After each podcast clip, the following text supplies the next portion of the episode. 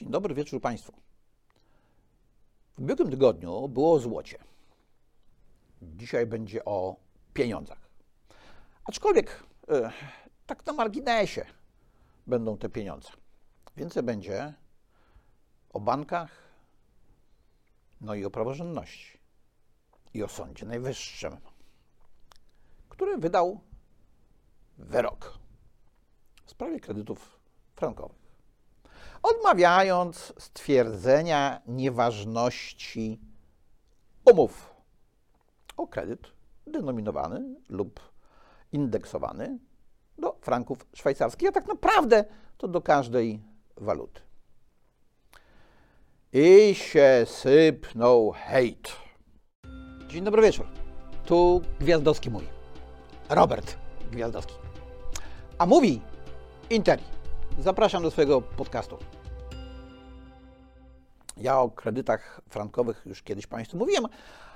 Postanowiłem do tego wrócić z uwagi na ten wyrok właśnie. No bo ja się nie dziwię frankowiczom. Ja nawet się nie dziwię ich pełnomocnikom, że z hejtem na ten wyrok się rzucili. Ciekawostką jest to, że strasznie ten wyrok oburzył również sędziów z justycji, przedstawicieli Stowarzyszenia Wolne Sądy. Dlaczego? Bo wyrok ten wydali neosędziowie. Jak neosędziowie, no to z całą pewnością złe. Aczkolwiek nie mam pewności, czy ci sędziowie e, i adwokaci, którzy ten wyrok skrytykowali, bo podjęli go neosędziowie.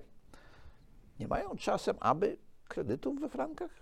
Bo tak się akurat śmiesznie składa, że jak porównamy procent prawników z podziałem na adwokatów, radców prawnych, prokuratorów i sędziów oraz dziennikarzy ekonomicznych, którzy mają kredyty we frankach, do procenta tych samych grup zawodowych, którzy mają kredyt hipoteczny w złotych, no to w grupie frankowiczów jest ich znaczna nadreprezentacja. Ci wszyscy uczeni, sędziowie, mędrcy dali się oszukać tym wstrętnym banksterom. Na dzień dobry powtórzę, co już tu kiedyś mówiłem, pewną deklarację. E, nie pracuję dla żadnego banku. Nie pracuję dla Związku Banków Polskich. Sam mam kredyt walutowy, więc ekonomicznie powinienem być zainteresowany w unieważnieniu e, umów tego typu, to ja swoją mógłbym ewentualnie unieważnić. Mało tego, że nie pracuję dla banków, to się z bankami procesuję ale e, w imieniu przedsiębiorców, bo dziś już nikt nie pamięta, że zaczęło się nie od kredytów frankowych, zaczęło się od opcji walutowych i głównie od tak zwanych CIRS-ów.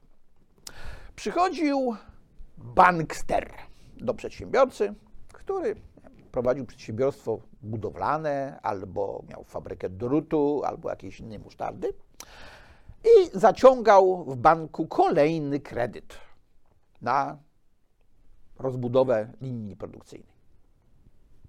I usłyszał wówczas, że jak podpisze transakcję zabezpieczającą, to będzie miał niższe oprocentowanie. No więc podpisywał transakcję zabezpieczającą. No co mu szkodzi, jeżeli w prezentacji bank przedstawiał informację, CIRS jest zawsze korzystny. Na CIRSie nie można stracić. No i przedsiębiorca zyskiwał przez 2, 3, 4 miesiące, czasami przez pół roku. E, kilka, kilkanaście, no jak był wielki, to nawet kilkadziesiąt tysięcy miesięcznie. A potem przychodził do niego bank, i mówił po kolejnym miesiącu, jesteś na winny 10 milionów. 15. za nic. Nikt wówczas się nie oburzał, że to bankowe bezprawie. No, bo jaki przedsiębiorca, to co tam. Premier Pawlak, wicepremier Pawlak, ogłosił wówczas, że trzeba to jakoś ustawowo załatwić. Byłem temu przeciwny. Dlatego, że wśród tych przedsiębiorców to nie byli tylko i wyłącznie tacy, którzy produkowali drut, musztardę albo budowali jakieś domki. E, byli też tacy, którzy za dyrektorów finansowych mieli ludzi z rynku finansowego. Jak to było w Wielkim Szu? Ty oszukiwałeś, ja oszukiwałem, wygrał lepszy. Więc raczej trzeba tego typu sprawy rozpoznawać indywidualnie, jak jesteśmy na drodze sądowej, a nie systemowo. I taka ciekawostka. Spółki Skarbu Państwa były zapakowane w te cirsy na dziesiątki milionów. Ale dziwnym trafem nie wiemy dokładnie, które. Lista nigdy nie została oficjalnie przedstawiona. Nie wiemy, na jakie kwoty. Nie wiemy, w jakich bankach. No, tajemnica handlowa. Głupota jest tajemnicą handlową, bo takie duże firmy, mające za dyrektorów finansowych ludzi, którzy poprzychodzili do tych spółek z rynków finansowych, to powinny wiedzieć, co robią. A okazuje się, że nie wiedziały. Franki pojawiły się później. Tylko różnica była taka, że frankowicze dostali pieniądze. Konkretne pieniądze. Za które to pieniądze kupili sobie domy, kupili sobie mieszkania i je mają. Bo ci przedsiębiorcy nie dostali nic, ani złotówki, tylko kazano płacić. No, przez pierwsze miesiące dostawali po parę złotówek, e, ale to był e, promil stosunku do tego, czego od nich potem zażądano. A wracając do wyroku Sądu Najwyższego. Otóż jest zły, bo jest wydany przez neosędziów. A ja uważam, że on jest dobry. A on jest dobry, bo bierze pod uwagę coś, czego wcześniej pod uwagę nie brano. To znaczy, brano, ale dawno temu. Bo przecież z Frankami to też nie było tak, że od początku Frankowicze zaczęli wygrywać. Najpierw ich roszczenia były oddalane. A potem pojawił się wyrok Trybunału Sprawiedliwości Unii Europejskiej i na tej podstawie, jak za panią matką, e, polskie sądy zaczęły orzekać, że Frankowiczom pieniądze się należały za darmo. Ciekawe dlaczego. Teraz, idąc tą samą drogą, niektórzy próbują uznać w drodze postępowań sądowych, że również nielegalny był WIBOR. Więc generalnie rzecz biorąc, banki powinny udzielać kredytów za darmo. To idzie, wpisuje się w narrację zwycięskiej koalicji, bo, nie wiem, czy Państwo pamiętacie, w programie oni mają taki punkt pod tytułem kredyt 0%. No tylko ten kredyt 0% będzie działał tak samo jak działa dzisiejszy kredyt 2%. No 0% powinien być lepszy od 2%. E, bankom dopłacają podatnicy, bo bankom dopłaca budżet. E, tak to śmiesznie wygląda, e, bo nie ma nic za darmo. Na wszystko trzeba zapłacić. I teraz wróćmy do tych pieniędzy skąd banki miały pieniądze, które przelały na rachunek frankowiczów, którzy kupowali domy i mieszkania.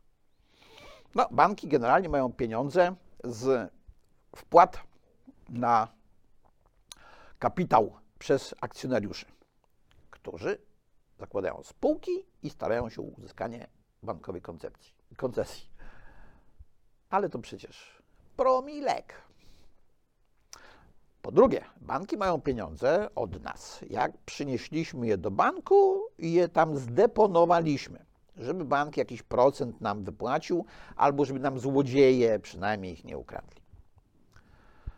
No ale najwięcej pieniędzy to banki mają od swoich klientów z różnych opłat i odsetek, które ci klienci płacą. Więc jak bank udzielił kredytu panu Iksińskiemu, denominowanego we frankach, e, no to wcześniej udzielił takiego samego kredytu komuś innemu, kto spłacać miał odsetki. I dzięki temu bank z tych odsetek miał pieniądze na inny kredyt. No, jak e, wszyscy uznają swoje umowy za nieważne, no to te odsetki muszą pochodzić z innych źródeł. Od kogo? No, od tych, którzy mają kredyt w złotych. No ale teraz się okazuje, że są fabryki e, prawnicze, które będą też e, i to e, negować. Ale taka jest, proszę Państwa, natura systemu bankowego. Natura systemu, który nazywa się fiat money. Pieniądz fiducjarny pieniądz generowany w systemie bankowym. Bank centralny i banki komercyjne. I o wiele więcej tego pieniądza generują, kreują banki komercyjne. W zeszłym tygodniu opowiadałem o złocie. O tym złocie, które trzeba wykopać, narobić się trzeba, tak? E, pieniędzy, które mają banki, z których to pieniędzy udzielają kredytów, nie trzeba nigdzie kopać. Nie trzeba się narobić specjalnie. Wystarczy klik. Klik na umowie kredytowej, na zobowiązaniu, że ktoś będzie spłacał. No, jeżeli wszyscy przestaną spłacać, spłacać no to tych pieniędzy nie będzie. Ale banki mają jednego e, dłużnika który spłaca, co do zasady. Tym dłużnikiem, proszę Państwa, jest państwo. Znaczy, y, do, dokładnie. Państwo jest też tym dłużnikiem, bo jak państwo, czyli rząd jest dłużnikiem, to ten rząd bierze pieniądze od państwa, żeby mieć na oddanie bankom. Czy tak, czy śmak, e, banki na tym nie stracą. Stracą inni. Słyszałem argument. Taki mianowicie, że przecież jak jakiś przedsiębiorca oszukał klienta i mu sprzedał popsute buty i musi oddać mu pieniądze. No to skąd taki producent butów ma te pieniądze? No wiadomo przecież, że od swoich innych klientów, którzy kupują te buty. I że z Frankowiczami ponoć jest tak samo. No, nie. Tak samo nie jest. E, dlatego, że bank przelał na rachunek albo bezpośrednio kredytobiorcy, albo na rachunek dewelopera, od którego ten e, kredytobiorca mieszkanie czy dom kupował, konkretne pieniądze, nie popsute. Za te konkretne pieniądze ten kredytobiorca kupił konkretny dom albo konkretne mieszkanie, nie popsute. Bo buty są popsute i nie można w nich chodzić czy samochód, czy laptop, czy cokolwiek innego. W przypadku pieniędzy działa to inaczej. No i wracamy do wyroku Sądu Najwyższego. Neosędziów ponoć. Czyli takich, którzy ponoć nie powinni być w ogóle sędziami. Więc chciałem Państwu powiedzieć, że Sąd Najwyższy w składzie tych y, old sędziów, albo paleo sędziów, albo niezależnych, niezawisłych i bezstronnych. Bo proszę pamiętać, że w Konstytucji poza niezależnością i niezawisłością pada jeszcze słowo bezstronny sąd. Więc Sąd Najwyższy w takim to składzie kilkakrotnie orzekał, a raz nawet uchwałę podjął, że sędzia, który ma kredyt we frankach, to on nie przestaje być bezstronny. Fakt, że sędzia ma kredyt frankowy w banku, którego sprawę ten sędzia rozpoznaje, nie wyklucza bezstronności takiego sędziego. Prawda, że fajnie?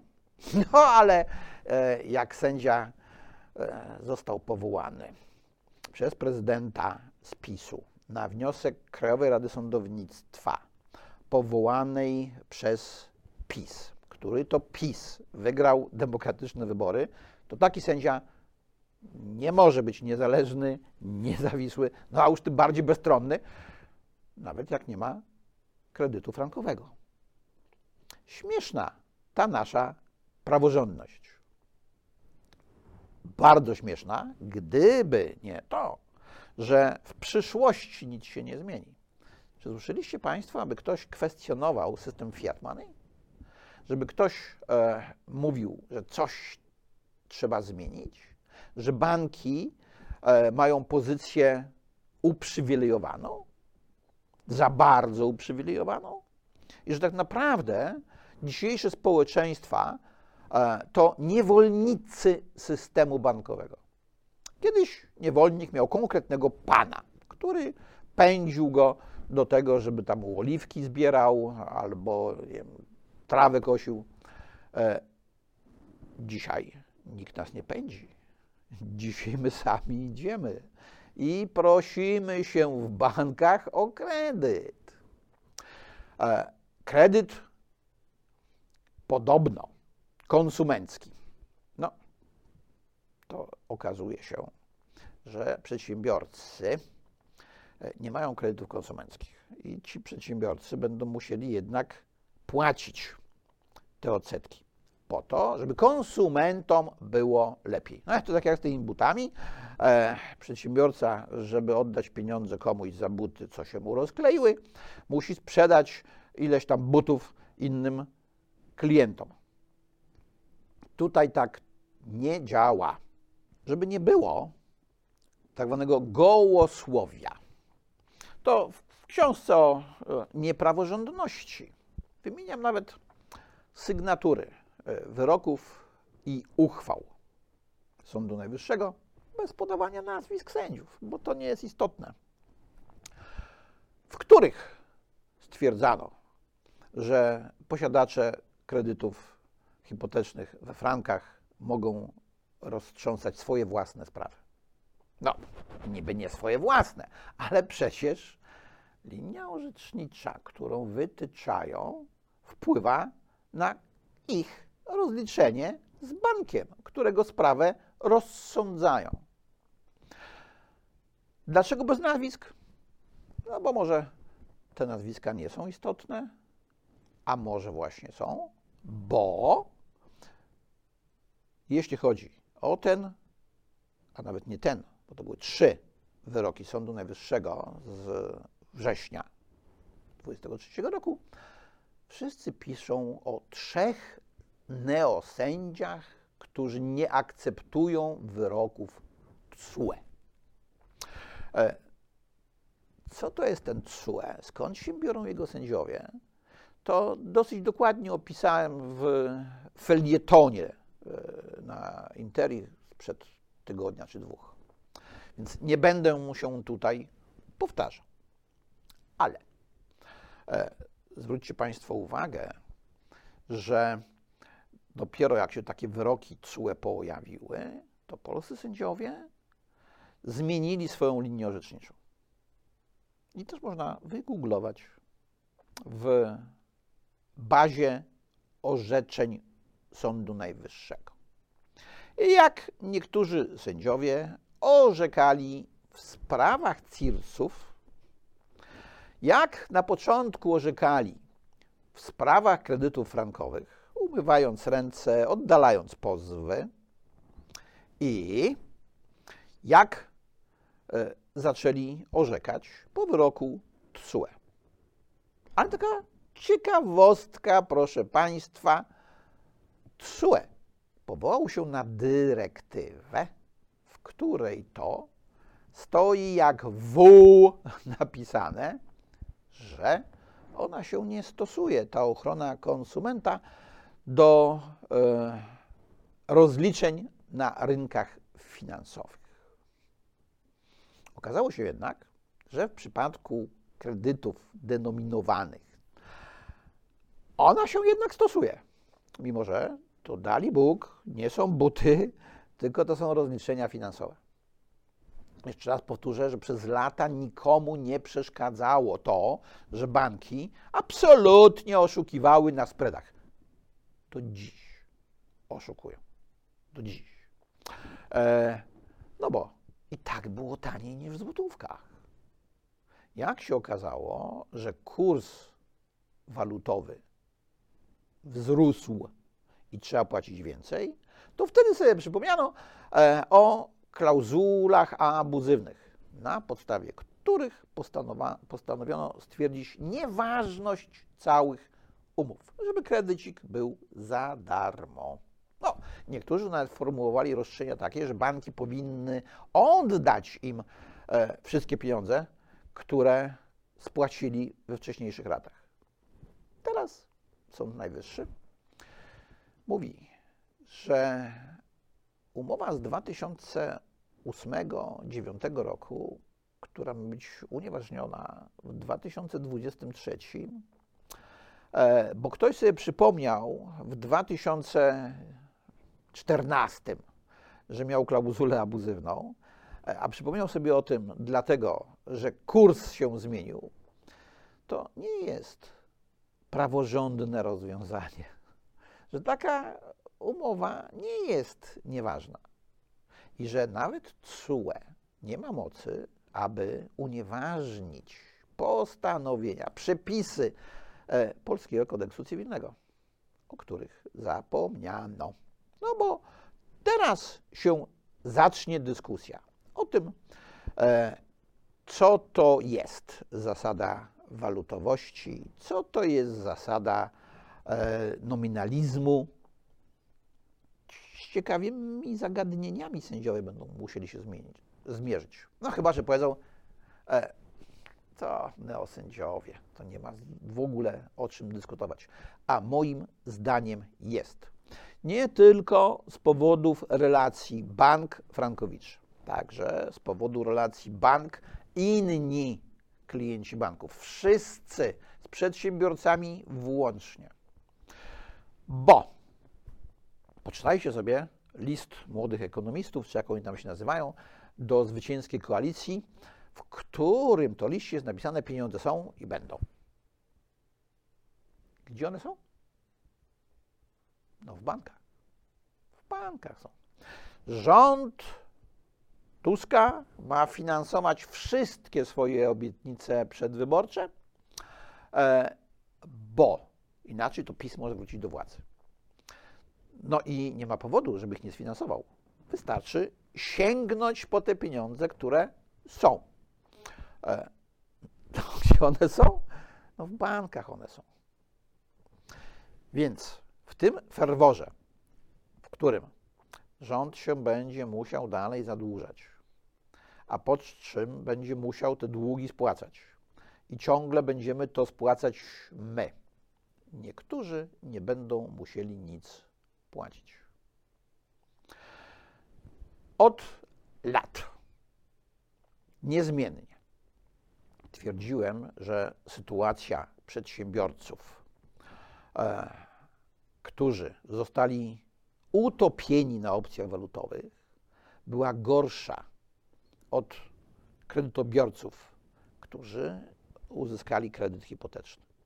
Właśnie z tego powodu, że coś konkretnego uzyskali, że coś za to kupili, że to coś nie straciło na wartości, a wręcz przeciwnie. Te domy, które kupowali Frankowicze w 2008-2009 roku, są dzisiaj droższe e, niż były wtedy, kiedy oni je kupowali. Mało tego, proporcje raty kredytu do zarobków. Dzisiaj są korzystniejsze niż były w 2008 roku. Dlatego, jak dziś e, neosędziowie z Sądu Najwyższego mówią, trzeba to wziąć pod uwagę. E, bo to nie jest tak, że klauzula abuzywna dotycząca na przykład spreadów ma rodzić nieważność całej umowy i przekreślać e, stosowanie rozwiązań e, przeliczenia złotówek na franki albo franków na złotówki, to warto o tym podyskutować, a nie argumentować, hejtować. Neosędziowie, głupi wyrok, bo niezgodny z linią orzecznictwa TSUE. Trzeba jednak sięgnąć do argumentów. A o te trudno. To był taki argument, że y, jak konsument domaga się zwrotu pieniędzy za źle sklejone buty, to jest tak samo jak kredytobiorca, który domaga się zwrotu pieniędzy, e, wszystkich rat, które musiał zapłacić, z tego powodu, że mu troszeczkę źle te raty naliczali. To nie jest argument. To nie jest to samo. Sąd Najwyższy uchylił wyroki i przekazał sprawę do ponownego rozpoznania. Co się będzie działo dalej? No, oczywiście, e, rozpoznając tę sprawę po raz kolejny, sąd może wziąć pod uwagę, no i teoretycznie biorąc nawet powinien, e, wyrok Sądu Najwyższego. Ale można się spodziewać, że postawi na swoim.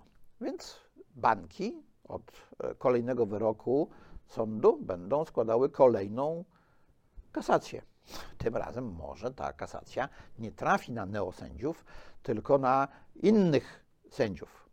Więc to nie jest tak, że ci frankowicze, którzy teraz przegrali, stoją już na straconej pozycji. E, może jeszcze wygrają. Na straconej pozycji stoją wszyscy pozostali. Ci wszyscy, którzy z kartą kredytową idą na zakupy. Albo nawet nie kredytową, nawet z debetową. Ci, którzy postanowili sprawdzić w bankomacie, e, ile tam mają pieniędzy, albo wypłacić te pieniądze, nie daj Boże, z jakiegoś bankomatu. Zwróćcie Państwo uwagę, że wszystko zmierza ku temu, aby w ogóle wyeliminować pieniądz papierowy, czyli ten emitowany przez bank centralny z obiegu, na rzecz pieniądza kreowanego w systemie bankowym. Czy słyszeliście, aby ktoś ze Stowarzyszenia Stop Bankowemu Bezprawiu protestował przeciwko takim rozwiązaniom? Żeby e, bronił gotówki, która jest takim jakby kiepskim, ale jednak ostatnim e, murem, albo mureczkiem już coraz bardziej, który e, chroni nas przed zalewem pieniądza bankowego, za który będziemy musieli zapłacić. Bo przecież z urzędem skarbowym nie możemy się rozliczyć w gotówce. My musimy mieć rachunek bankowy, za który musimy płacić. Wszystko zaczęło się właśnie od tego, że pieniądz emitowany przez państwo stał się pieniądzem dominującym z powodu proporcji. Skoro 50% naszych rozliczeń to są rozliczenia z państwem i one muszą być prowadzone w tym pieniądzu, to na jakikolwiek inny pieniądz nie ma już miejsca. No i ten potwór z Jackie Island, jak napisano kiedyś o Funduszu Rezerwy, e, amerykańskim Funduszu Rezerwy Federalnej, będzie się nam coraz bardziej do gardła dobierał. Więc e, ten wyrok neosędziów z Sądu Najwyższego, niech nam da ciut, ciut przynajmniej do myślenia. E, Bo to nie jest tak, że on jest zły, dlatego że nie uznaje wyroków TSUE. To wyroki TSUE są pod tym względem złe. Jak je zestawimy z zasadą kreacji pieniądza i z konkretnymi przepisami polskiego kodeksu cywilnego, który, proszę Państwa, pozwalał lata temu inaczej kształtować stosunki prawne, bo że nastąpiła nadzwyczajna zmiana okoliczności, słynna klauzula rebus sixtantibus, e, no to było oczywiste.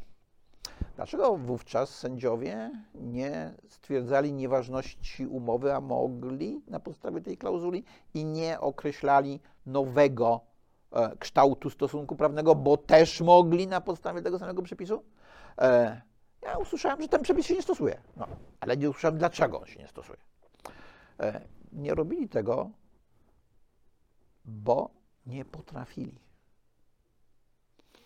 Nie potrafili i do dzisiaj nie potrafią zrozumieć, skąd się biorą pieniądze.